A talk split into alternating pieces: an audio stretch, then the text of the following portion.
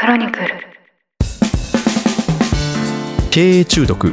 誰にも言えない社長の孤独。この番組ではなかなか人に言うことができない社長の悩みについて語っていきながら大変だけどそれでも楽しい社長という仕事のありのままの姿をリスナーの皆さんにご紹介していきます。こんにちは。パーソナリティに務めます、エッグフォワード株式会社代表の徳安俊です。よろしくお願いします。同じくパーソナリティを務めます音声プロデューサーの野村貴文です経営中毒シーズン2第48回ですよろしくお願いしまはい、す、お願いします。あの1個だけはい。ちょっと宣伝っぽくなっちゃうんですけどおどあのご案内がありまして、はい。あのポッドキャストスタジオクロニクルのウェブサイトをリニューアルしたんですよおーおめでとうございます。ありがとうございます。あの、まあ、リニューアル、めでたいのかどうかわからないですけど。いやー、いいんじゃないですか。ありがとうございますはい。で、まあ、以前から、あの、徳谷さんにもかねがね、この収録が回っていない場でも、はいい、ろんなこうご相談に乗っていただいておりまして、そうでしたか。はい、いつもありがとうございます、本当に。いえいえはいで。まあ、徳谷さんがいろいろこうフィードバックをいただきながら、はい今後、まあ、それこそですね、こううんブランドポッドキャストみたいに、はいこうよりクロニクルとしてあの企業様とこうお付き合いをしていって、うんうんあのいろんなものを作っていくっていうものに、うんうん。その案内を結構厚めに書いたはいウ。ェブサイトに変えたんですね。なるほど。なので、もしあのご興味があるあのリスナーさんにおかれましては、はい。お気軽にですね、お問い合わせいただければ嬉しいなと思っじゃあぜひております。、それは検索したら出てくるんですかね。出てきます。はい。検索したら出てきますし、あの私の、えー、ツイッターアカウント、X アカウントからも出ますし、なるほど。はい。じゃあぜひ皆さんご覧になってください。はい。よろしくお願いいたします。私も宣伝しておきました。ありがとうございます。でもなんかこれ冗談抜きであの経営中毒を聞いてちょっとポッドキャストに興味を持ちましたっていう方々が最近結構出会いまして、あそうなんですね。はい、すごいあの私としてはありがたいなと思ってますけどね。なるほど。そうですか。意外にコメントが薄いですね。いやいやいや、なんかマニアックな話だから、笑い系とかのポッドキャストもたくさんあるじゃないですか。そうですね。はい。で、どっちかというと、経営中毒ちょっと重いのかな。そうですね。あの笑う笑うように話してはいるんですけど、一個一個のエピソードは割と重いですよね。そうそう。だから、ここから興味持たれる方もはいいるんだなっていうのが、まあ大変ありがたい話ではあるけど、ええちょっと意外だな、みたいな。そうですね。まあ、ひょっとしたらそういう、あの、ちょっと独特の感性を持っている方々にこの番組が刺されてるのかもしれないですけどね。そうかもしれないです。まあでもありがたいお話でありがとうございます。ええありがとうございます。では引き続きよろしくお願いいたします。では、今回のテーマなんですけど、あの回のですね、続きをやりたいなと思いまして。どの回ですか？はい、何の回かと言いますと、はい。このシーズン2の第30回、31回で、はいはい。あの私の悩みあをー。徳谷さんに聞いていただくっていうあコーチング会がありましたね。3、4ヶ月前ぐらいのやつか。そうなんですよ、はいはい。あの配信日で言うと昨年の10月21日と10月28日、うんうん。だからまあこの配信時点では4ヶ月ぐらい前。でその時にですねあの徳谷さんにご相談させていただいたのが、まあ、こう時間が足りないと、はい。はい、いう話でして育児とマストの仕事で自分の時間が埋め尽くされていて、うん。将来の種まきをする時間がないというところから、うん。実際今どういうふうになってるのかっていうことをですね私がご相談をさせていただいて、うん。えーありがたい言葉をいただいたというですねあり会ががたい 言葉というか、まあ軽いコーチングセッションみたいなやつですよね。とい。うのがありましたね。はい。でその時に、うん。あの3ヶ月ぐらい後に、うん。あのまあ、改善もそれくらいを目標に改善していって、うん。また結果報告しましょうっていうやりましたね。はい、話を最後にいただいたんで。この公開のポッドキャストにはい載せて世界中にコミットメントするってそうなんいう。ですよ。もうコミットせざるを得なかったですからね。これはなかなかハードル高いけど、ね、そうですね強制力ありますええね。なんでそれをちょっと今日やりたいなと素晴らしい。はいでちょっと前提として、うん当時このどんな話をあのしたのかということはいを、あのちょっと振り返りをしますと。はい、まず本当に問いの最初としては、うん。あのまあ、私あの今絶賛小さい子供を育っている最中うん。でかつですねその結構お仕事もありがたいことにたくさんいただけていて、ただそうするとその必要な仕事、うんうん。まあ、自分が出演をしたりとか、うん。まあ、番組制作をしたりとかっていうマストの仕事で、うん。まあ、ほとんど自分の時間が100%とか120%ぐらい埋まっていて、で、まあ、ポッドキャストスタジオクロニクルとしてこう将来やっていきたいことっていうのもうん。いくつかあるんだけど、うん。それのこう種まきをしている時間がなかったっていう、うん。まあ、話なんですよね。そうですよね。はい、でその時にどういうふうになっていたら望ましいかっていうのを考えるといいんじゃないかっていう話とか、うん。うん。まあ、あとはそもそもこう人をうん。あの呼ぶっていうのはこうどうなのかみたいな話っていうのを徳谷さんから頂いただいて、うん。でその中で出てきたのが、まあ、多分私の特性として、うん。まあ、なかなかこうなんでしょうねまず人を集めるのに結構覚悟と度胸がいるという話、はい。まあ、あと切り出しをもっとそのうまくやっていかなきゃいけないっていうような話がそこで出てきましたね。うん。一旦そのうまくこう切り出せるようにしたりこう人を集めていった上でこう自分のその次に種をまく時間っていうのをうん。作っていくっていうことを、うん。その3ヶ月のこう生活改善をしましょうっていうような 話があったというのが私の理解なんですけど、ね。はい。ちょっと私もよく覚えてますが、えもう少し前提から私の認識も含めて補足すると、はい。まあ、単純に時間を空けるためにどうするかっていうのもあるんですけど、はい。結構前提が大事だった記憶が私ありまして、えまあ、そもそも野村さんはなんでこのクロニクルでこういうポッドキャストの事をやってるのかとかポッドキャストを通じてどういうことを実現したいのかみたいな話もまあステップゼロ的にお話しした気はします。はい。えーこのポッドキャストの可能性を信じている野村さんとしてはやっぱりこの社会的にこのポッドキャストがある種一定のインフラになってそうですね。でその中でクロニクルさんといえば、まあ、質がおそらく一定高いものを作っていながら、主要なポジションだよねっていう、まあ、数千万人規模とかいうお話ありましたけども、ええっていうことを目指していきたいよねっていうのが前提としてあった記憶がありまあす。そうです。あのポッドキャストの市場がその大きくなった上で、クロニクルっていうのが、ね。まあこうビジネス系経済系として第一に想起されるようになりたいなってことですね。でそこを目指す前提として、はい。やっぱりマストと子育てに追われているだけだとそうはならないので、はいまあ、ちゃんと向き合うお客様顧客には強い価値はちゃんと提供し続けつつ、まあ、将来的にそれだけのインパクトが広がるような仕込みというかをどんどん、まあ、先手先手でやっていかないといけない。はい。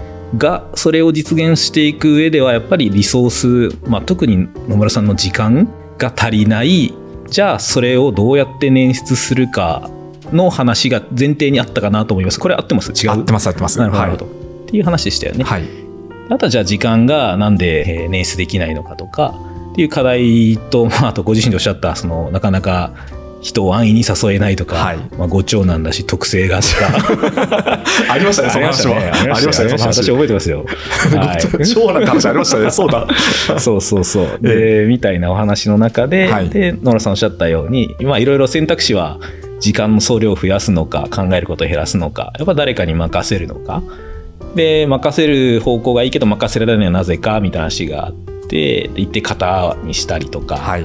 完全に業務でっていうのもちょっと抽象的に任せるようにしたりあと誰に任せるのかのマッチングとか何やかんやみたいな話があって、確かちょっとおぼろげな記憶では3ヶ月から半年後ぐらいに全体の時間の2 3 0ぐらいは、はいそういう未来のことに使えるような状態まで持っていきたいので3ヶ月後か半年後かにちょっとそれ振り返りしましょうみたいな感じだったような記憶があります。はい、ありがとうございます。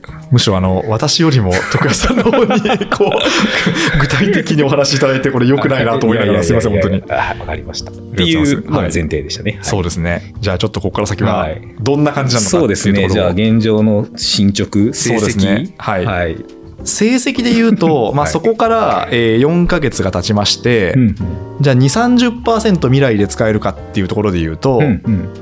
うん多う分、ん20%ぐらい未来に使えてるかなみたいな。すごいじゃないですか。ありがとうございます。これはすごいすごい。はい。はい。なんですけど、はい。まあ、その20%も速攻で埋まったというか、あのはい。あの未来のための種まきというタスクで速攻で埋まったなっていう感じがしてるんで、じゃあ今暇になったかっていうと、うん全くそんなことはないっていう。ただ、ねえっと、その、えー埋まった仕事の質が少し変わったっていうようあなでも素晴らしい感じですか。ですかね。だって別に2、3割開けて暇になることがゴールだったんじゃなくて、そうですね。はい。その未来に2、3割を使いたいえからまず2、3割開ける。はいで、実際開きました。未来に使えてます。えー掲げてたマイルストーン、ゴール通りなのでえ、はい。それは大変望ましいことなのではないかと聞いてて思いましたありがとうございまます。ちょっと今、あの、2割って言っちゃいましたけど、はいちょっとだけ弱気にして15%でいいですか？した。すいません。ただまあちょっとだけそういうその次に向けてのえー種まきの時間というか種まきのタスクがんそこに入ってきたっていうようなえ感じにはなりーましたね。すごいですね。ちょっといくつか聞いてもいいですか、はいそれは素晴らしいことだと思います。はい。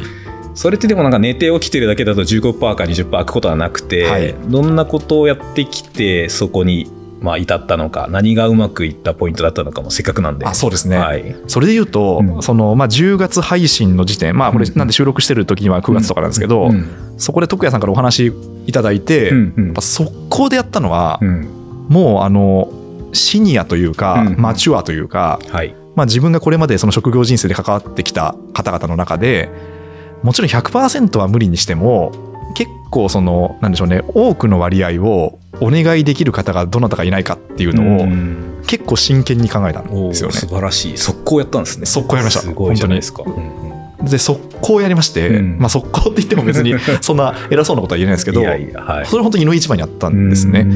でえっとよくよくすごいこうなんだろういろんな過去のものも含めて思い返してみると、あのすごい近くにそういった方がいらっしゃったっていう事例もあれば、うん。あのなんか56年連絡取ってなかったけど、うん。実はなんかあの方ってハマるんじゃないかっていうような方々のことを思い出して、なるほど。はい、で連絡しに行ったんですね。自分から。自分から。おすごいですね、で連絡しに行ってで、えーっとその中で、うん。あじゃあなんかそうだったら私できそうなんでうん。やりましょうかみたいな方々がまず、え1人2人うん。来ていただいたというのが素晴らしい。確かね前回の2の31の時はどっちかというとはい街だったのを、はい。まあ、ご自身で意思を持って探すというか、まあ、直近接点ある人と昔の人と洗い出してはい。行動して、まあ、口説いてか分かりませんけど、はい。そうやって協力してもらえるような体制を作ったってことですね。あそうですそうです。まさにその前回基本的に私はその口を開けて待ってるというかあの興味がありますって言った方々にじゃあ何しますっていうようなはスタンスで今までずっと仲間集めをしてきて、まあそれでも一定数うん。あのこう機能した部分はあったんですけど人望ですね。いやまあまあありがたい限りですね、うん。ちょっとアプローチとか矢印の方向を変えて、うんうんうん。結構バイネームでお誘いをしに行ったっていうのがまず一つありましたね。一つ聞きました。と。そうですね。んでまあなんか不思議なことでそういうふうにじゃあえっと一人こうバイネームであうん。のそういうマチュアな方があのじゃあ協力しますよって言ってくれたとすると、なんかそのタイミングで同じような方からうん。ご連絡いただいて、へえはい、であちょうど今そういう仕事募集してたんでどうすかうんみたいな話になって、えっと、ちょっとその、えー制作リソースが少し増えたっていうのが素晴らありまししいですね。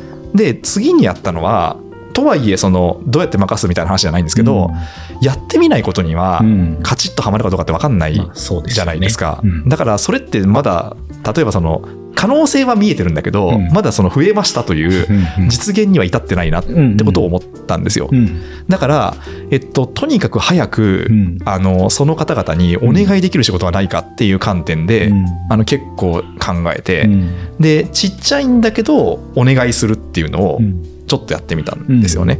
で正確に言うとそのある方は、えっと、お願いしようと思ってただちょっとそのお願いした案件っていうのがいろんな事情でうん。まだ実現できてないんで、そのペンディングになってるっていう方もいらっしゃるんですけど、うん。もう一方は実際お願いができて、うん素晴らしい。はい、でその結構あ相性合う。やっぱり、うん。あのもともとそのもうプロの方だと思っていたんであやっぱりこの方さすがだなっていう現場をいくつか見うんあの拝見したんですよね。うんだからそれでそのあ結構じゃあこの一方が協力してくれるんだったらこれくらいは多分自分としてはうん。あのお願いできるし、えっと、頭から切り離してもいいのかもしれないな。おおすごい。というふうに思ったのがまず一つ聞いたのさすがでも、まあ、野村さんが目利きをしてというか、この人お願いしたいってね、ご自身で接点作って、ええ。それで依頼されてるので、で、ちゃんと仕事を切り出して、そうですね。相談して、まあ、全員全部じゃないけど、一定回るような目処がついたと、そうですね。素晴らしいことですね。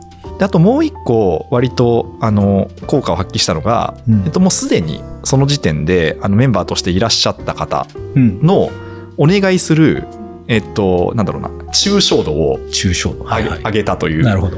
ちょっとまるっと任せたってそうですすね。ねはいうんもちろんあの全部あの品質管理は絶対しなきゃいけないんで、うんあの私が見る分は私は見たんですけど、うんただよりこう抽象度を上げていったっていうのがあって、でその結果あのその方がすごいううまくうんやってくださったっていうのがあったんですよね。なるほど。だからまあ正直その作業レベルでお願いしていたものをもうあのほ方針から任せますんでみたいなうん風にしていって、うんでまあ一応最後だけ見せてくださいみたいな感じの番組を一個作ったんですよ。うんそうしたらそれが思ったよりもクオリティが高かった素っていう。ところがあったんであここまでお願いできるんだったらその番組って結構ゴーイングコンサーなんで、うん。3ヶ月後にはもっと多分こう自分がいなくなることを前提でその方にお願いできるかもしれないなみたいな目処が見えてきた。っなるほど。ていうのが2つ目。いいことですね。ですかねだから、まあ、これまでもお願いし、仕事お願いしてましたけど、はいまあ、業務タスクレベルじゃなく、方針から企画、設計、推進みたいなところまでなのか、広くお願いして、品質が当然担保されないともちろん困りますが、はいそしたら、まあ、想定以上にというか、まあ、期待通りなのか分かりませんけど、はいちゃんと成果も出て、これが回るなら、まあ、同じようにいろいろ任せられるなっていう、これも目処がついてきた。そうですねああ、いいことじゃないでか。ですなんかその時の思考回路を結構正確に思い出すと、うん。あのじゃあもう今すぐお願いしますみたいな感じじゃなくて、うん。結構なんか段階を踏んだ記憶があるんですよね。いいですね。はい。半年後にはもう私から手離れっていうのを一旦その時点でのマイルストーンに置いて、うんでそうすると、えっと、なんかあるじゃないですかいろいろんな工程がある中で、はいだんだんと私がいなくなっていくみたいなうんうん感じの風にしていったんですよね。うん。まずは現場からいなくなってでその次に編集からいなくなって、うん。でその次にそのタイトルからいなくなってみたいな、うんあのまあ、もちろんその、えっと、人選企画みたいな、その本当に一番最初のところはまだいますけど、うん。だんだんとこういなくなっていく中のいなくなり度合いがあこれも大丈夫そうだなこれも大丈夫そうだなっていうのが重ねたっていうのが一つありましたかね。うん。いきなり全部ゼロか100かじゃなくて、はい。まあ、段階論で検証してちょっとずつ任せる範囲を広げていったってことですよね。そうですね、ええ。でその検証中のものに関しては、うん。結構細かめにフィードバックをしていったんですよね。いいですね。うんうん。ここはまあ大丈夫って思ったものは結構もう落としたりしてるんですけど、はい。ここはまだ多分ちょっと揺れるうんブレがあるなってものについてはちょっと申し訳ないけどこれについてはそれ一回一回あの連絡してもらっていいですかっていうふうにして、なるほど。はい、でそれであのここはちょっとこういう理由でまだ至ってない、うん。でここは、えっと OK ですみたいなふうにしていったらその精度がやっぱり上がっていったっていうのがわかりました。はい。じゃあ、ちょっとせっかく今お話いただいたんで、はい。野村さん素晴らしいですね。じゃあこれからも頑張ってください。さようならってしちゃうと、はい。ちょっと次につながらないかもしれないんで、せせっかくなんで、はい。今のところも重なりますけど、少しだけ深掘りさせてもらってもいいですか、ぜひお願いします。はい。まあ大きく3つあったと思っていて、まあ、仕事を任せると中でまず任せる人をいかに適切な人を探してくるかというのが1つ目ですよね。で2つ目はその仕事を任せてきた方に仕事を切り出して任せたと、まあ、新規の方のまあはい。獲得と、まあ、減減以上というか分担であと3つ目は既存の方に仕事をより抽象度高く大きく任せていったっていう、はい。まあ、この3つがあったと、まあ、2つというか、まあ、新しい方と既存の方という意味では2つだし、まあ、細分化すると3つだったと思ってるんですけどまずあのせっかくこれだけ素晴らしい成果が出たので今後にもいろいろつなげられたらいいじゃないですか、はいはい。1個目はなんでこんないい方をはい今回こうやって集められたのか、はい。過去口を開けて待ってるとおっしゃいましたけど、うん。自分から探しに行っていい方見つけて口説いて、はい。でこのサイクルがもっと増えたらめちゃくちゃいいじゃないですか。そうですね。はい。これって何がうまくいったポイントだと思います？えっと、この前の3か月前時点とうん。心境の変化があったとすると、うん。まあ先に「えい」ってやったんですけど、えっと、ある程度一定の仕事がありそうだなということの手応えって感じですかね。はい。うんうんうんだから、えっと、それこそこの前そのなんかこの海賊船に乗せるのが怖いみたいな話があったじゃないですか。ね。でただ向こうから来た人はもう別に自己責任だから乗ってくださいっていうのが割と私のスタンスだったんですよね。うん。だからあんまりその手八丁口八丁でうん。ナンパ船に人を乗せる 人さらいみたいなことがはい。やっぱちょっと私の性格的には、はい。あのできないっていうのがあったんですけど、はい。えっと、そこからまああのありがたいことにいろんなあの評判をいただいて、うん。結構定期的にあのお仕事の依頼が来るなっていう風になったんで、うん。そうするとちょっとマチュアな人に、うん。あもうあの安心してください、うん。あの結構仕事はありますっていうような状態でご相談ができるようになったなっなるほどねていうところが一個ありますね。まあ、結構大事なポイントかもしれませんね。はいまあ、私は結構未来を一緒に作ろうとかで強引に誘っちゃうことは私はあったりするんですけど。すいません。いやいやいやいやあのやっぱりね頼む仕事が持続的にあるかとか、はい。お誘いしたことへの責任みたいなものを、まあ、これはいい意味ですごい気にされるのではい。野田さんは。なのでご自身の中での将来的な仕事のイメージがあった方がやっぱり自信持って誘いやすいっていうことですよね。はい、あこれはまあ鶏卵のところももちろんありますが、はい。やっぱこのちゃんと未来が、まあ、中長期じゃなくても短期的に一定の目処が自分の中で見え続けるっていうのは一つ自信持ってた大事なポイントかもしれませんね。そうですね。あのあとはそのじゃあ例えば空いちゃったっていうふうになった時に、うん。何かしらあの生み出せるというかあのこの方にお願いするものが何かしらあるなっていうような状態になったかなという感じはありまして。了、解です、はい、今後考えると持続的にやっぱりその短から中期ぐらいの未来を自分の中でどう描いて納得感なり合理的な蓋然性というか、はい、まあ、これぐらいはあるよねっていうのを持ち続けるかは結構大事かもしれませんですね。はいなるほど。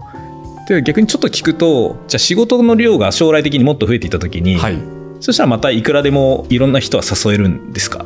プールというか、はい、はい、はい。要は1人だけだとええ回らなくて、あと3人か5人か10人か増やすためになんかのポイントはあるのかしら、今は、うん。結構その私の知り合いベースで声をかけに行ったんですけどそうするとまあ今関わってくださってる方々があのまあフルタイムパートタイム含めてまあ大体10名ぐらいですかね、いらっしゃった時に、うん。こういう属性の方々はうん。活躍しやすいなっていうのはうん。なんとなく見えてきてそうすると仮説としてじゃあ、うん。この隣にいるこの人もいけるかもしれないなっていうのはあります。あの世の中になんかめっちゃそれがいっぱいいるとは思えないんですけど、というのが一つと、うん。あとはじゃあ私がやっている仕事が100だとすると、うん。全部多分そのコピーするのは無理だろうなっていう感じがしててこれ別にあのおごって言ってるわけじゃなくて、うん誰にしても得意不得意があるんでね。全部満たすのは無理だろうなと思ってるんですけど、この部分はや多分やれる人はいる、うんこの部分はやれる人はいるみたいな感じで組み合わせて、うん。あの一つのものが、えっと、結構私があまりこう見なくてもできるみたいな体制はうん作れないかなっていうふうに思ってるところですね。はい。まあ実際新しい人を集めて誘って任せてきたことでひ人側の要件がある程度明確になってきたってことですよね。はい、でそれも全部できる人もいれば、はい。まあ、こう分けたらこっちはできる方だなとか、A の仕事はできる。こっちの方は B の仕事はできるそういうことですよね。そうですそうです。あのそこが今まではあの全部自分が暗黙知的にやっていたがためにあんまりこう要件化されてなかったんですけど、これはお願いしてうまくいったいかないっていうのが重なってくると要件定義があの明確になってくるってことですかね。はい、これが明確だと人も誘いやすいですよね。そうですね。はい。し活躍してもらえる可能性も高いし。これできますみたいな話で、うん。あの声がかけれるんでそうなるとボリューム的にもね何でもかんでもふわっと全部できるかもしれない人よりはだいぶ探しやすくなるっていう。そうそうそう思いました。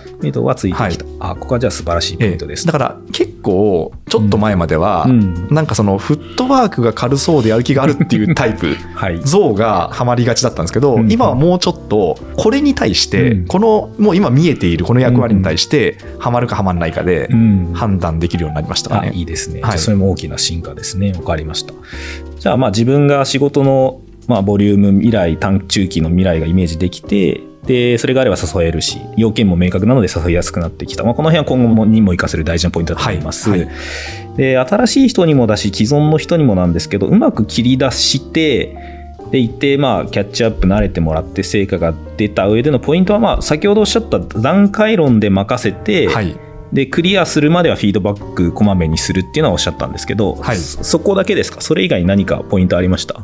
それ以外はそうですね。あのさっき申し上げた、うん。新しい方には小さくお願いするですでにいらっしゃる方には段階論。まあそれもだから広い意味では小さくお願いするだと思うんですけどね。うん。課題を、えっと、グラデーションにしていくっていうことですよね。はい、ことであとは、えっと、ああれですね。あの全体像、うん。そのクロニクルという業態がやっていうん。る全体像をよりあの多くのうん。関係者の方々に開示するようにはうんしてますかね。そのうん。つまり私だけが全部見えてるっていう状態をできるだけあの排除したくて、うん。まあ、もちろんそのどうしても言えないことはあるんですけど、うんうん。あのできるだけ今このこういうような像になってるんででその中であのあなたにはそのここをお願いさせてもらってるっていうようななるほど。言い方をするようにしましたかね。その全体像が見えて伝わるとどんないいことがあるんですか？例えばなんですけど、私がなんで切羽詰まってるのかが向こうが想像がつくなみたいなそういうこと。ね 話とか。お互いの状況は分かる、はい。うん。とかあとは次これやりたいと野村さん思ってると思うんで、うん。じゃあここはやっときましょうかみたいな話になる拾ったりもできますよね、はい。うんうん。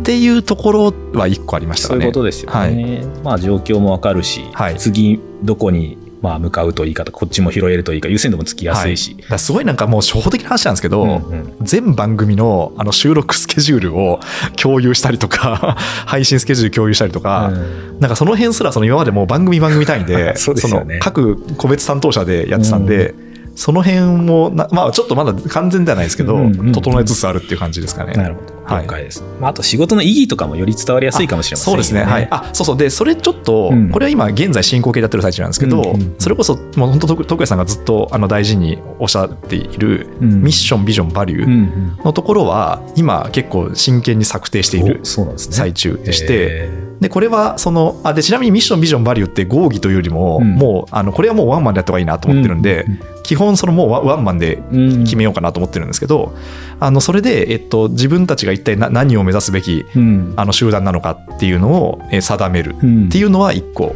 やってますね。素晴らしいじゃないですかわ、かりましたこの収録ではいなんか出てきた話も踏まえてやっていただいてるっていう、そうです。そうです。そうです了。解です、はいじゃあその新しく小さく任せてはい。全体像から伝えることですね、はい。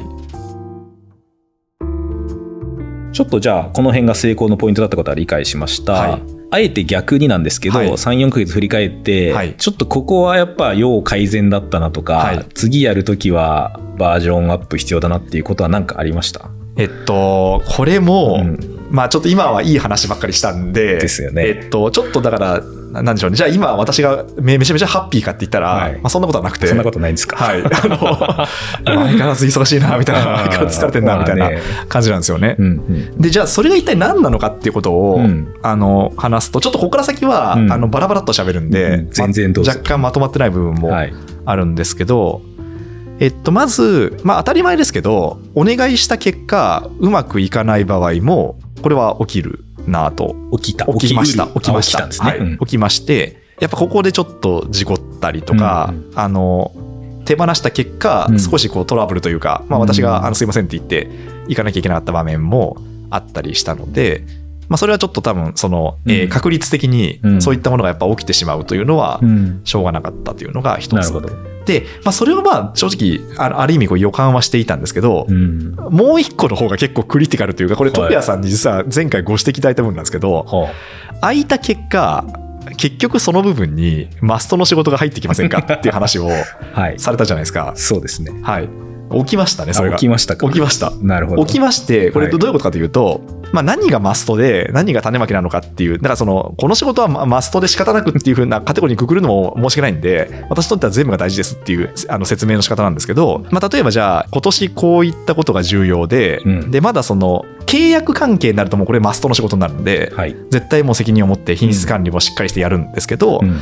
えっと、契約関係には至ってないんだけど、種まきとしてやりたい、やるべき仕事っていうのがはいあるわけなんですよね。でそれに対して自分の時間が15%、20%ぐらい今使えるようになったっていうことなんですけど、うん。その契約関係じゃない仕事、種まきの仕事であっても、うん。結局やりきろうと思ったら、うんそのプロジェクト化するというか、まあそうですね、はい、あのスケジュールをしっかり定めて、うん。で関係者の方々に集まっていただいてでその結果、えっと、自分の時間を一定数割いてうん。やっていくってことじゃないですか、うん、それを回すので自分の時間が消えました。ってことですね。ははい。わかりました。ありがとうございでそれに関してはまだその、えっと、より案件化しているもの以上に、ます何が成功か定義できてないし、うん。うんあの道筋が見えてないから、まあ、これ前回の話でもあったと思うんですけどやっぱこう PDCA 回していくしかないと思うんですよ。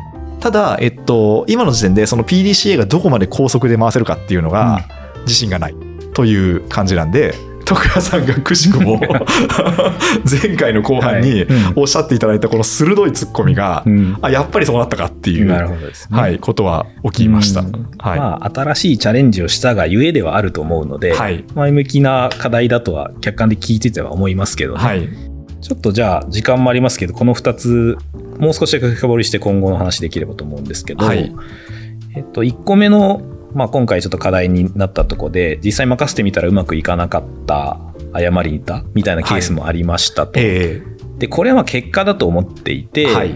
じゃあなんでそれが起こっちゃって、まあ、ゼロにはできないのかもだけどどうしたら減らせるか減らせたか、はい。予感みたいな話もありましたけど、はい。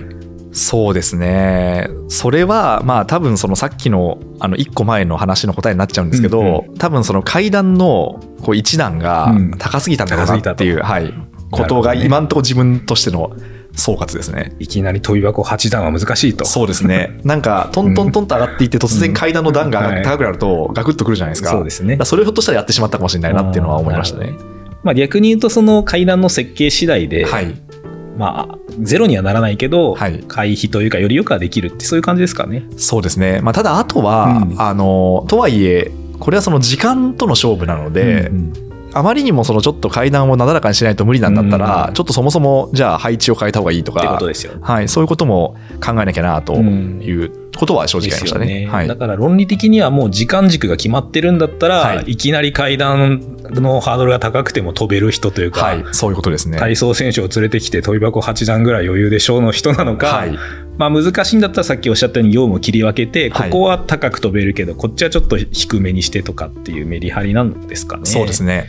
うん。まあ、あとそのさっきの階段の設計で言うと、うんうん。一個その間に人を入れたみたいなのもありまして例えばそのその方から私へのレポートラインがあったとした時に、うん。ちょっとそれだと階段が高すぎてで私がそのその方へのフィードバックっていうのも結構、えー強くなっちゃう。うん。っていう場合に間に入れて、うんその、えー成果物をうんうんより良くしてくださる方っていうってのをことですよね一人入れて、でやると結構スムーズになったみたいなのはだから階段の設定の仕方、任せ方とかあるいはその改善フィードバックに関するところの PDCA をやっぱりいかに回せるかですよね。そうですね。はい。うんでそれすらも自分一人でやるんじゃなくて、はい。階段の設定とかフィードバックを他者と分担するみたいなはい、はいそうです。ことを、はいまあ、より精度高くやっていければいいかなと。最終責任は、うん。まあ多分どうやっても多分私が背負うべきだと思ってるんですけど、まあクロニクルを代表してるんで、うん。なんですけどその上がってくるものの品質、うん。内側で上がってくるものの品質を、うん。その工程を変えてさらに高めることができるんじゃないかなとそういうことですね。思いまして、うんうん。なんでそれを今トライしてるうん。最中ですかね。まあ健全ですよね。だから任せ方とかフィードバックにについての検証を回してるので、はい、前回は任せるということについての検証だったのが、はい任せる中身とか任せの方の詳細についてになってるので、はいはいはい。課題の中身としてはめちゃくちゃ進歩、進化してる進化してますかよかったよかったと思いますよね。よかった。よかったですい。やだから、うん、やっぱ任せていいかどうかがやっぱり全然わかんないんですよね。だとなんか何も進歩してないんですけど、はいはいはい。しかもこれで実際ちょっとずつ良くなってるわけじゃないですか。そうですね。うんはい。だからまあこの流れは全然いいとは思いますよね。よかったです。うん、と思うので、まあ、ちょっとよりその基準を合わせをどう効率的にやるかとか、スピードをどう上げるかとか、ちょっとまた考えてもらえるといいと思いますけど、了解です。あと、先ほどした2個目の、空いた結果、マストの仕事入っちゃって、はい。まあ、マストじゃないのか、マストっぽい仕事が入ってきちゃって、ええいがちで、はい。でも契約してないやつは、結局でもプロジェクト的にやるとなんか大変で、どうしましょうみたいな話ですよね。これは必然と見るのか、はい。これ自体もなんか課題があると見るのかどう捉えますか？うんとちょっと話がうん少し横にそれちゃうかもしれないんですけど、ぜひ。私が多分未だに苦手なのはうん。今その前回から今回までの進歩が、うん案件化した目的が決まってるものを、うん。いろんな方にお願いしていくということに関しては、うん。ちょっとだけ進歩したかなっていう感じがしてるんですね。うん。だいぶ進歩しただいぶ進歩したね。はい。はい。進歩したかなっていう感じがしてまして、うん。で一方でどこに向かうか分かんない案件化していないものつまり、えっと、ゴールが分かんないから、うん PDCA を回すしかないというものについては、えっと、人にお願いができてないな、うんというか少なくとも私がゴリッと稼働する以外のうんソリューションを見出していないなっていう感じがしているんですね。うん。でもちろんというかその外部のコンサルとしてうん。関わってくださいますみたいな協力者の方々は何名かいらっしゃって、うん例えば今回のそのウェブサイトの改修でも、うん。あの外部のウェブデザイナーさんにお願いをして、で、私がこう問い面立って、はい。その、こうこうこういうメッセージを入れていきたいとか、その、こうこうこういう印象を与えたいみたいなことを結構綿密にやって作っていったわけなんですよ。うんでも、それに関しても、そのなんだろうな、最初に言ってることと多分言いながらその着地していったところがやっぱ変化してるから、ありますよね。はい。だから問い面ってやっぱ私なんですよね。案件化しているものに比べてゴールが見えないから、そういうものは問い面が私になるっていうことで、で、それが、えっと、今、頭に思い描いているラインとしては、うんやっぱ3ラインぐらいやんなきゃいけないことがあるなっていうふうに思ってい3ライて、ン。はい。はい。で、多分その3ラインはいずれも、なんか人にお願いできないうんなっていう感じになってるんですよ。うん。だからそこに関して、15%ゴリッと上げたんですけど、うん。ちょっとその、なんと、ついていくので精一杯みたいな、うんいや、自分がやらなきゃと言ってるくせに、うん。ついていくのが精一杯みたいな、うん状態になってるっていううんところですかね。なるほどはい。わかりました。ありがとうございます。案件化されてゴールが明確なものへの分担はだいぶ進みましたと。はい。型化したものって感じですかね。うんはい。型化で、ゴールが曖昧なものについては、はい。まあ、PDCA 回さないといけないので、はいそれは野村さんがやらざるを得ないのは、まあ、当然っちゃ当然でもあるが、はい。野村さんでないといけない理由はなぜか。言い方変えると、はい野村さんでしか満たされない要件は何何なんですか？それですよね。それですよね。はい。いや、そうなんですよね。だからさっきの、うんえーよりマチュアな方に、うんえーお願いをすることができるようになりましたっていう話をしたじゃないですか。はい。多分、最上流はうん。握ってるのは私なんですよ。その案件においても。最上流。はい最上流。はい。うんまあ、つまり、その、どこのお客様と契約させていただいて、うんうん。で、えっと、企画の趣旨は何で、うんまあ、その前にあれですね、どういう目的をはいこの番組に設定して、なるほど。企画の趣旨は何かっていう最上流はうんうん私が握ってるんですよね。で、えっと、その、で、ただ、そそれって結構まだふわっとしてるんで、そこから具体的に落とし込む過程でうん、かなりこう力を、あの、マチュアな方には発揮していただいてるっていうところまではうんうん進歩なんですけど、進歩ですね。じゃあその、戦略を立てるとか、うん。まあそのとあるお客様とその最上流のところを握るみたいなところはうん。まだその分担できてないなっていううん。ことは思っていて、うん。多分そこが一個あってその要は目的が決まっていないものっていうのはうん。自分にしかできない今のところは自分にしかできないのかなっていうことは思ってます。うんでえっとこれ決して、うん。あのなんだろうな今やってくださってる方々が、うん。あの能力値だったりやる気が足りないって言ってるわけでは全くなくて、したくなくて。結構うん。その提案してくださるんですよ。うんうんこういうのやったらどうですかみたいな、うん。これむしろやりましょうかっていうふうに。ですごいありがたいなと思ってるんですよ。うん。なんだけどそれに対して、うん。じゃあやろうっていうふうに、うん。自分がこの言えてないっていうのが、ね。あのあってうん。そこが多分一個、うん。なんていうかハードルになってるのかなっていうふうには思います。わかりました。はい。だからそのクロニクル全体の戦略に対して、うん。その今関わってくださってる方々が、うん。もっとこうやったらいいんじゃないですかとか、もうなんならここやりますよみたいな、うんもっと多分任せてくれればやりますよみたいなうんうん。ことをおっしゃっていただいあて、りがたい。であありがたい。非常にありがたいなと思ってるんですよ。で私としてそれを、うん。じゃあもうやりましょう、うん。えっと明日からやりましょうっていうふうに言えない理由がうん。何なのかっていうことが結構自分の中ではそうなんですよ。テーマだなと思ってるんですよね。はい。何なんですか？何なんでしょうねこれ。なんとなく思うのははい。なんだろうな。私の頭の中にあうるん。優先順位っていうのがあって、ゴールが見えてない種まき系の施策のうん。優先順位っていうのがありますと。で結構それっていうのは日常生活も含めて結構考えた結果。うん。だから自分としては割とその今の時点ではこの優先順位なんだろうなってうんいううん結論が出てるあと。るんですね。で、えっと結構そうではない、うん。そのナイストゥハブみたいなことを提案してくださった時に、うんやるやらで言ったらうん。やった方がいいんだろうなと思うんだけど、ことですね。そこに対してじゃあやるって決めるとその方の動き方の優先順位も変わるじゃないですか。そうですね。今はあの既存のものっていうのをメインでやっていたのを、うん。ひょっとしたらそのリソースを何割か剥がしてそうですね。そのナイストゥハブの方にやるのかどうかっていう話になるじゃないですか、うん。そこに対しての踏ん切りが多分つついてない、うん。なるほど。はい。わかりましたじゃあ野村さんの中では頭の中に全体の世界地図と優先度はあるが、はい。ちょっとそこと微妙に違うことを言われてそれやって既存の業務が優先度下がるよりは全体の優先度に沿ってやってほしいなみたいななんかそんな感じなのかななるほど。ちょっとあえて論理的に聞くんですけど、はいそれって提案してもらったのをじゃあそれでいきましょうにならないのは今頭の中に大枠の優先度あるとおっしゃってるんですけど、はい。論理的に言いますよ、はい選択肢1そもそも野室さんの中での優先度みたいなものがやっぱり曖昧だし自分の中ではどっちかどっちかうんみたいな感じなので、まあ、何を言われてもそうかもしれないけど違うかもなみたいな話で、まあ、要はそもそもの世界地図が若干曖昧要因なのか、はい。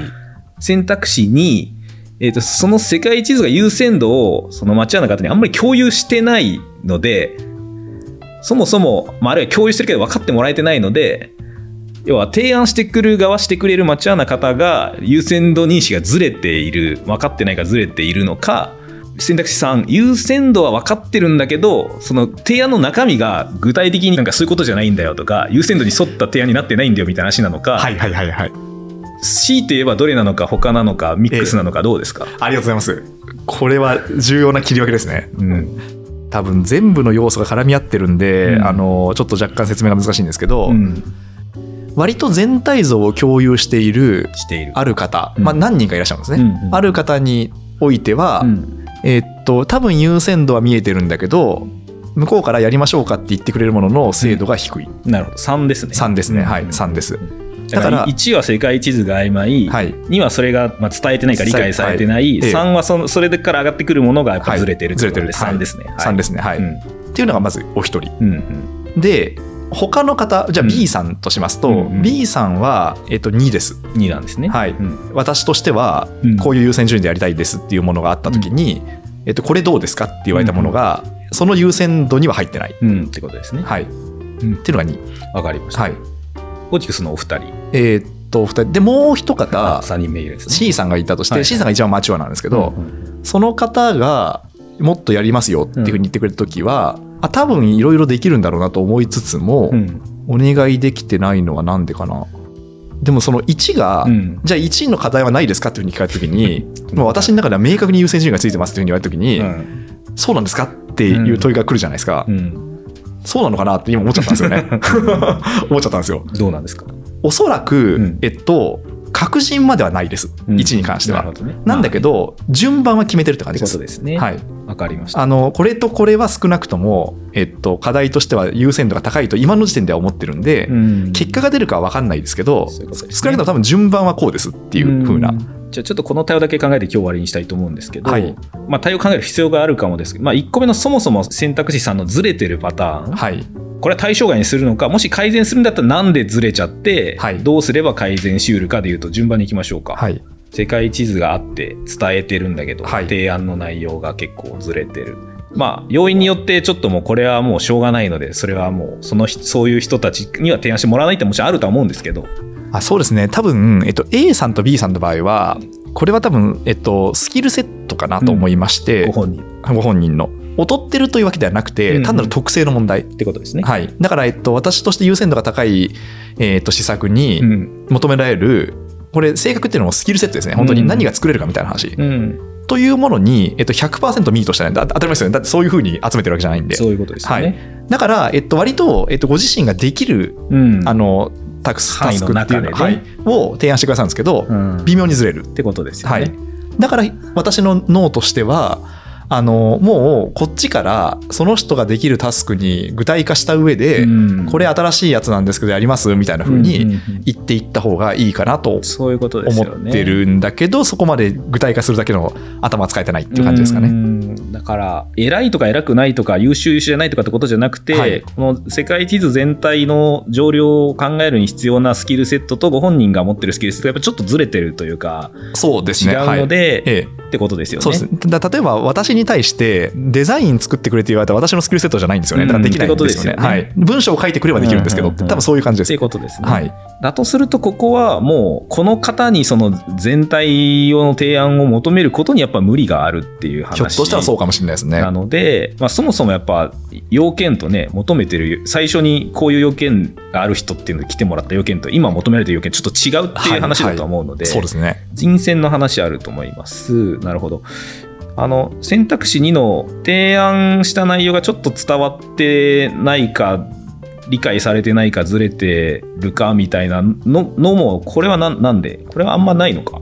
あありますあります。それは、うん。まあ一重に多分私の伝えてない度合いというか、えっとなんでしょうね。全員が全員、うん。結構綿密に伝えてききれてるわけではないというところに起因するものかなと思いますね。うんあの全社会議とかがあるわけじゃないんで、なるほどね。そのまあ定期的にその話をしていく中で、うん全体像を見せているっていう感じなんですよね。ことですね。はい。じゃあここは改善策があるとすると、あるとすると、うんえー全体像を見せる方を増やしていく増やすかなと思いますね。増やすかつはい。伝え方は？今の場合、えーっと伝え方はそうですね。多分伝え方は今のままでよくて、うん。あの少なくともえっとこれとこれとこれが課題です、うん多分いろいろわっと派生すると思うんですけど、うん。アイデアが。うん。まずはここについて検証したいから、うん。これをやっていきたいと思ってます。うん。でこういうその玉が、うん。あの存在してるんですけどどれかどなたがやりますみたいな、うんうん。多分そういう言い方かなと思いますね。それは今しているから、えっと今はできてないのあでした方がいいかなって感じますね。はい。じゃあそこは伝え方も要改善ってことですよね。あそうですね。だから正確に言うとある方には特定の方にはできてるんですけあどーなるほどね。そのより多くの人にはできてないあんで。なるほど。はい。でも今後そういう伝え方をより多くの人にしていけるといいよね。そうですね。はい。まあ、より正確に言うとそこに対応できるスキルセットなり要件がある人にそういう伝え方をしていけるとなおいいってことですよね。ああいいじゃないですか。そうするとあっちも提案しやすいですよね。はいあとは世界地図が100%確実かはちょっとやりながら検証していくしかないっていう、まあ、あのさっきで選択肢1のものはこれはもうやりながらやっていくしかないですかね。そうですねなんか少なくとも順番はやっぱ決めなきゃいけないなっていうことを思いまして、うんうん結構まあこれは別にあのポッドキャストの商売に限らずなんですけど、うん、なんかなナイストゥーハブがめちゃめちゃいっぱいあるんですよね。よね。広がりますからね。はいうんでどれも良さそうに見えるんだけどどれも確信がないっていうような、うんってことですね。はいまあ、むしろそれが見つかったら苦労はしないよっていう感じなんですよね。まあ、0か100かじゃないとは思いますけども。そうなんですよ。でそうした時にとにかく3ヶ月ぐらいで手早くやってう、ん。でもう筋がいい悪いを判断して、うんいいんだったら掘るし、そうですね。ダメだったらもうその次に行くっていうことを繰り返すしかないなと思ってるんですよね。とはいえ3ヶ月かかるんで無駄打ちできないんですよね。2番目に回しましたっていうのは、順番待ちの列に並ぶことになるんで、ことですね。はい。だからそれはできるだけ、今自分の中では納得しているうん優先順位でやりたいなっていう感じはあって、うん。だからそこは結果が出るかどうかわかんないんですけど、うん順番は少なくとも自分の中ではうん。感じてるというところですかね。その順で検証をしてみるしかないですよね。まあそうですね。うん。で、多分その時に、うんあの、自分が後ろ側に回した施策でうん。成功したみたいな事例をうん。外で見ると、うん。多分揺らぐんですよ、心が。もあ、やっぱあれか、みたいな。うんあれやっときゃよかったな、みたいな。はい今からやろっか、みたいな。う。はい。でそうすると多分、バタつくんですよね。うん。で、多分その時何が起きるかっていうと、はい私の性格的に、うんえっと、チームメンバーの方々がバタつくっていうよりも、はい。私がバタつくんですよ、あ、そうなんですね。要はその自分のリソースが、えー今100だけど、うんこの2割を追加すれば こいつできるなみたいなうん発想になって、はい。バタつくだろうなと思ってるんでそれをなんかこのどういうふうにこう理性的にコントロールするかっていうのがなるほど。課題な感じがします。それでも常にあり得るじゃないですか。すべての戦略が100%仮説検証想定通りってことの方が稀だと思っていて、そうですねはい、他の人がよりうまくやるやり方を見出すとか、はい。優先度低いと思ってたことで逆に他がよりうまくいくとか、はい。どうします？これ。じゃあ最初から精度を上げまくってからやるのか、はいでもそれを検証するためにやりながらやってるわけであって、はいそうですね。一発必中100発100中は難しいのか、はい。という前提に立つのか、まあ、他がうまくいった兆しをつかんで速攻パクリに行くのか、はい。どう考えたらいいんですか？これは、うん。えっと、ちょっとそのハウ論ではなくて考え方なんですけど、はい。うん私が多分こうするしかないなと思ってるのは、うん。えっと、結論が出るまでのうん。時間を短くするしかないんじゃないか、ってことですよはい。ね。うん。だと思ってるんですよ、うん。だから頭では3ヶ月で判断するべきというものを、うん。じゃあ1ヶ月でうん。検少なくとも筋がいい悪いをはい。検証する方法がないのか、ってことですよね。はい。うん。でその1ヶ月にするためにじゃあその追加リソースをうん。そこに入れるうん。っていうことができないかっていうことを考えるべきなんだろうなってのは思ってそうますね。ですよね。だからはい3ヶ月経って丸かペケかよりは、1ヶ月目の時点で、ちょっと丸っぽいか、×っぽいか、で、2ヶ月目を追加で投入するのかやめるか、はい、を回した方が、3ヶ月やれば3回回せるし、そうですね。はい。それが1週間でできたら 4×3 で12回回せるし、はい、っていうことですよね。そうです。うんあのこれって本当にあの切り分けられなくて、うんえー長くやったら成功するという類のものもあるじゃないですか。まあね。だからこれ本当にそのなんでしょうね。すぐに判断することとなんでしょう判断のポイントを後ろに下げるっていうのは絶対なんか矛盾するんですけどうん。でもまあそこはもう感覚でやるしかないかなっていう感じは ね。してるんですよね。これはね野村さん、はい。どっかの新規事業の回でやりましたけど、はい。やっぱスタートアップはこうやってリーンで検証しまくるってやっぱ大事なんで、はい。大企業だったらね3年かけて検証するかとか、はい。そもそもやるにあたって何年か企画検討するかとかありますけど、えこれは王道的な考え方ではあるとー、思います。あそうですかね。はい。今3ヶ月で検証しようとしてるものが、まあ、雑巾絞りに絞って3ヶ月じゃなくて、はい。1ヶ月でもある程度見出せるよねだったらそれはそっちの方がいいですわね。そうですね。じゃあやったらいいんじゃないですか？そうですね。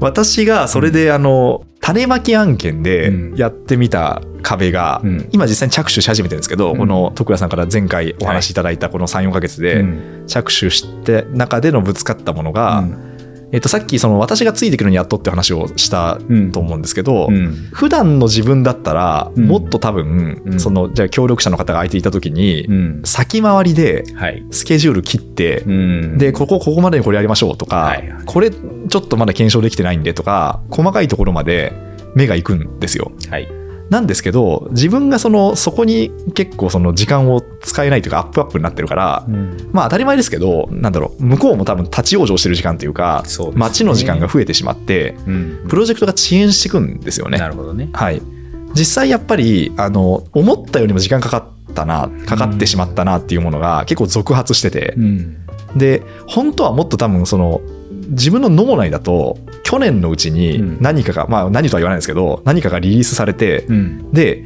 もうその結果がうん。出ていてもいいだろうというものがいまだに出てないみたいなことっていうのながあったりするんですよね。うんうん。だからここに関してはなんだろうもうそういうもんだと思って割り切るのかうんつまりそのある程度自分のそのそもそも見積もりが甘くてうん。時間かかるよっていうふうに割り切るのかそれともなんかその自分の行動を改善することによって、うん。えーっとその PDCA のを早くさせる方法があるのかっていうのは、ちょっと今あのどうしようかなと思ってるところですね。どうします？どう思います？少なくとも気合でなんとかできる問題ではないなっていうのはうん。思ってます。なるほど。はい、もっと頑張りますでうん。なんとかできる問題ではないと思ってるんで、なるほど多分その分配の方法か仕組みを変えるしかないな。時間の分配か、うん。あのプロセスの流れを変えるしかないなと思っていて、うん。ちょっとだけおさらいしましょうか。はい。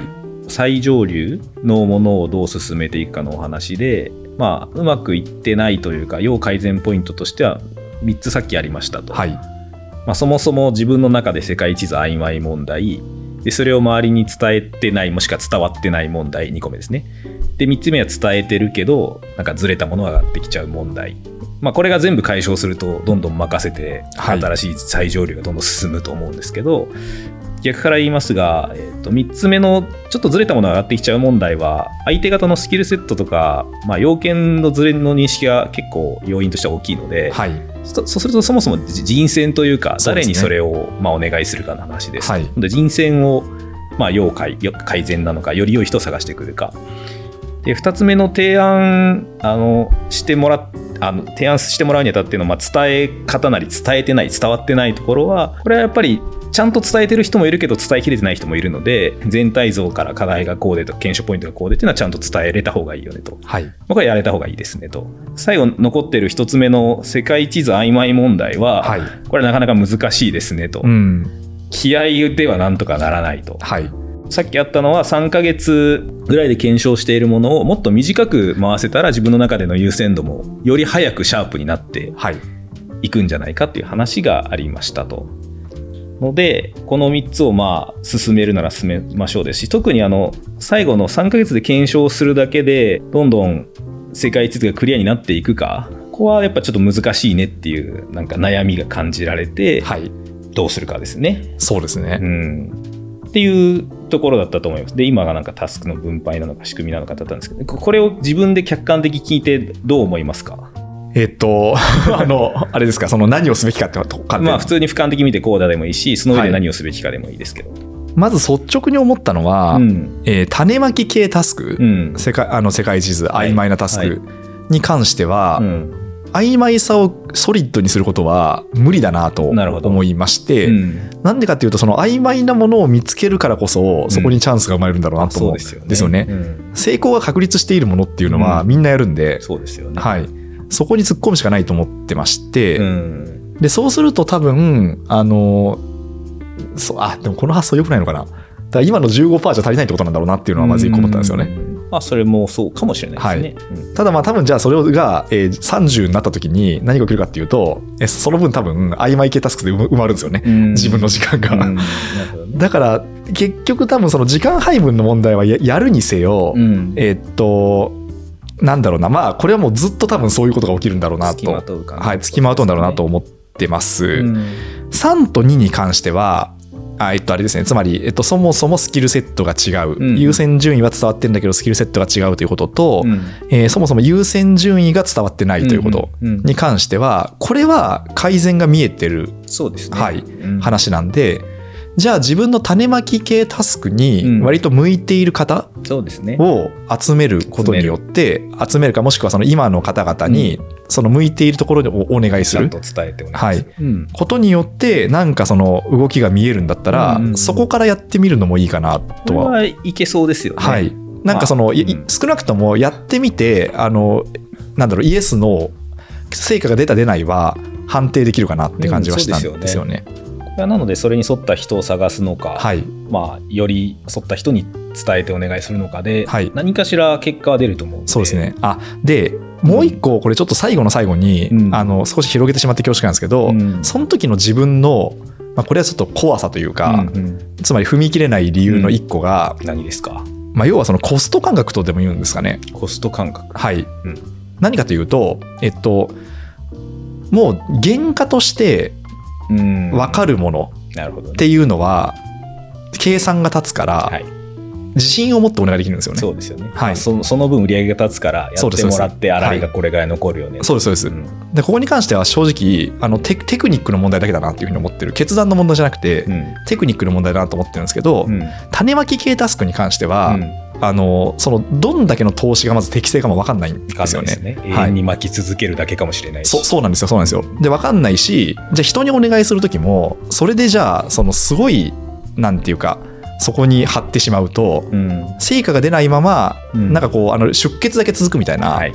状態がやっぱ怖い。うん。から結構その種まき系タスクはどうしても自分がやっちゃうんですよね。うん。自分がやってる限りにおいてはあれじゃないですかその自分の時間だけだなと思っていてというところの一個その心の使いもあると思いますまあ、論理的には時間もコストでは、はい自分の時間もコストではあるのだが、まあ、そのあたりの感度がね、やっぱりなんかめちゃくちゃ赤字になっても当たればいいやみたいな価値観ではないので、そうですね。で今思ってるのは、うん。もうえっとその投資額のうん。キャップを決めて、そういうことですよね。はい。うん。もうあの、まあ、ある程度のまとまったお金を用意して、うんうん。その観点においてはやるはい、もうしかも人にお願いしながらやっていくっていうのを今、少なくとも今あのこの怖さに向き合う上では、うん。上限ですよね。はい、やってるんですけど。うんどこかの回で話したその基準とか撤退ラインとかそういうものを持っておくそうですねってはい。いうことそのものですよね。でただその時に、うん。えっとまあ、当然ながら多分そのスピードに制約はできるんでうん。あのじゃあもっとスピードをじゃあ上げたいなというふうに自分が思った時に、うん。じゃあ追加で突っ込みますみたいな話に結構こう直面するんですようんうね。ん。でその時にそこに対しての自分のその答えを持っていないから、うん割とこう判断がぶれるというか、うん。結構気持ちみたいなうん。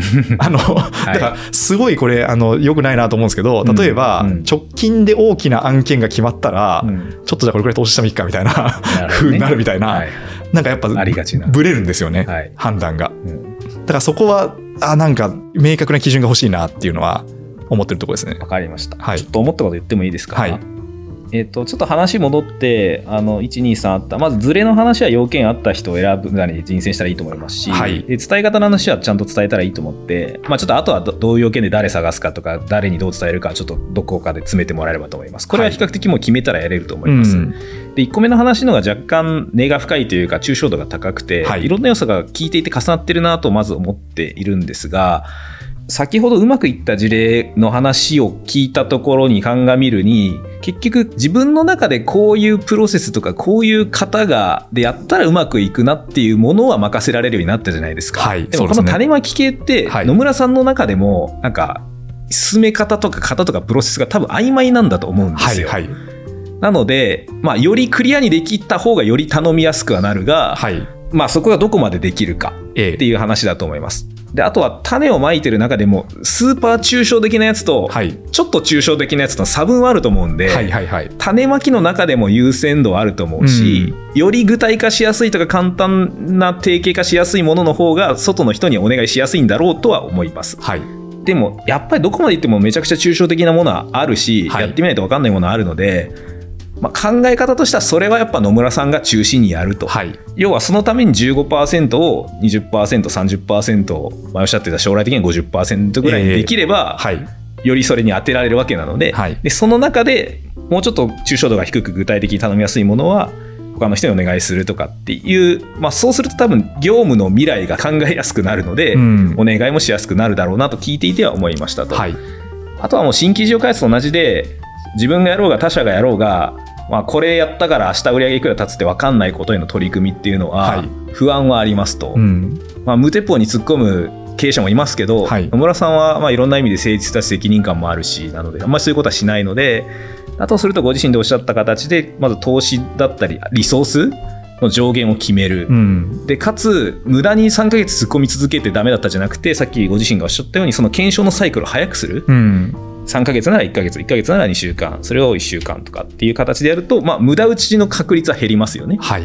で追加投資するんだったらそこの基準でどうするかっていう話ができるので、まあ、そういうことやっていくしかないかなと聞いていては思いました、はい。ただこういうことが分かってきたのも今回新しい取り組みをして種まきもいろいろお願いしていった中での新しい課題なので極めて健全かなとは思ってますし、うん。どの方向性に対しても何の打ち手も思いつかんですわっていう感じでは全くないので、はい全然いいんじゃないかなと聞いてて思いましたけどね。いやーすいません。いやいやいや。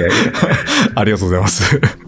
いやもう今リスナーさんに聞こえたかもしれないですけどめっちゃメモ取りながら私あの 今日の話聞いてますからね。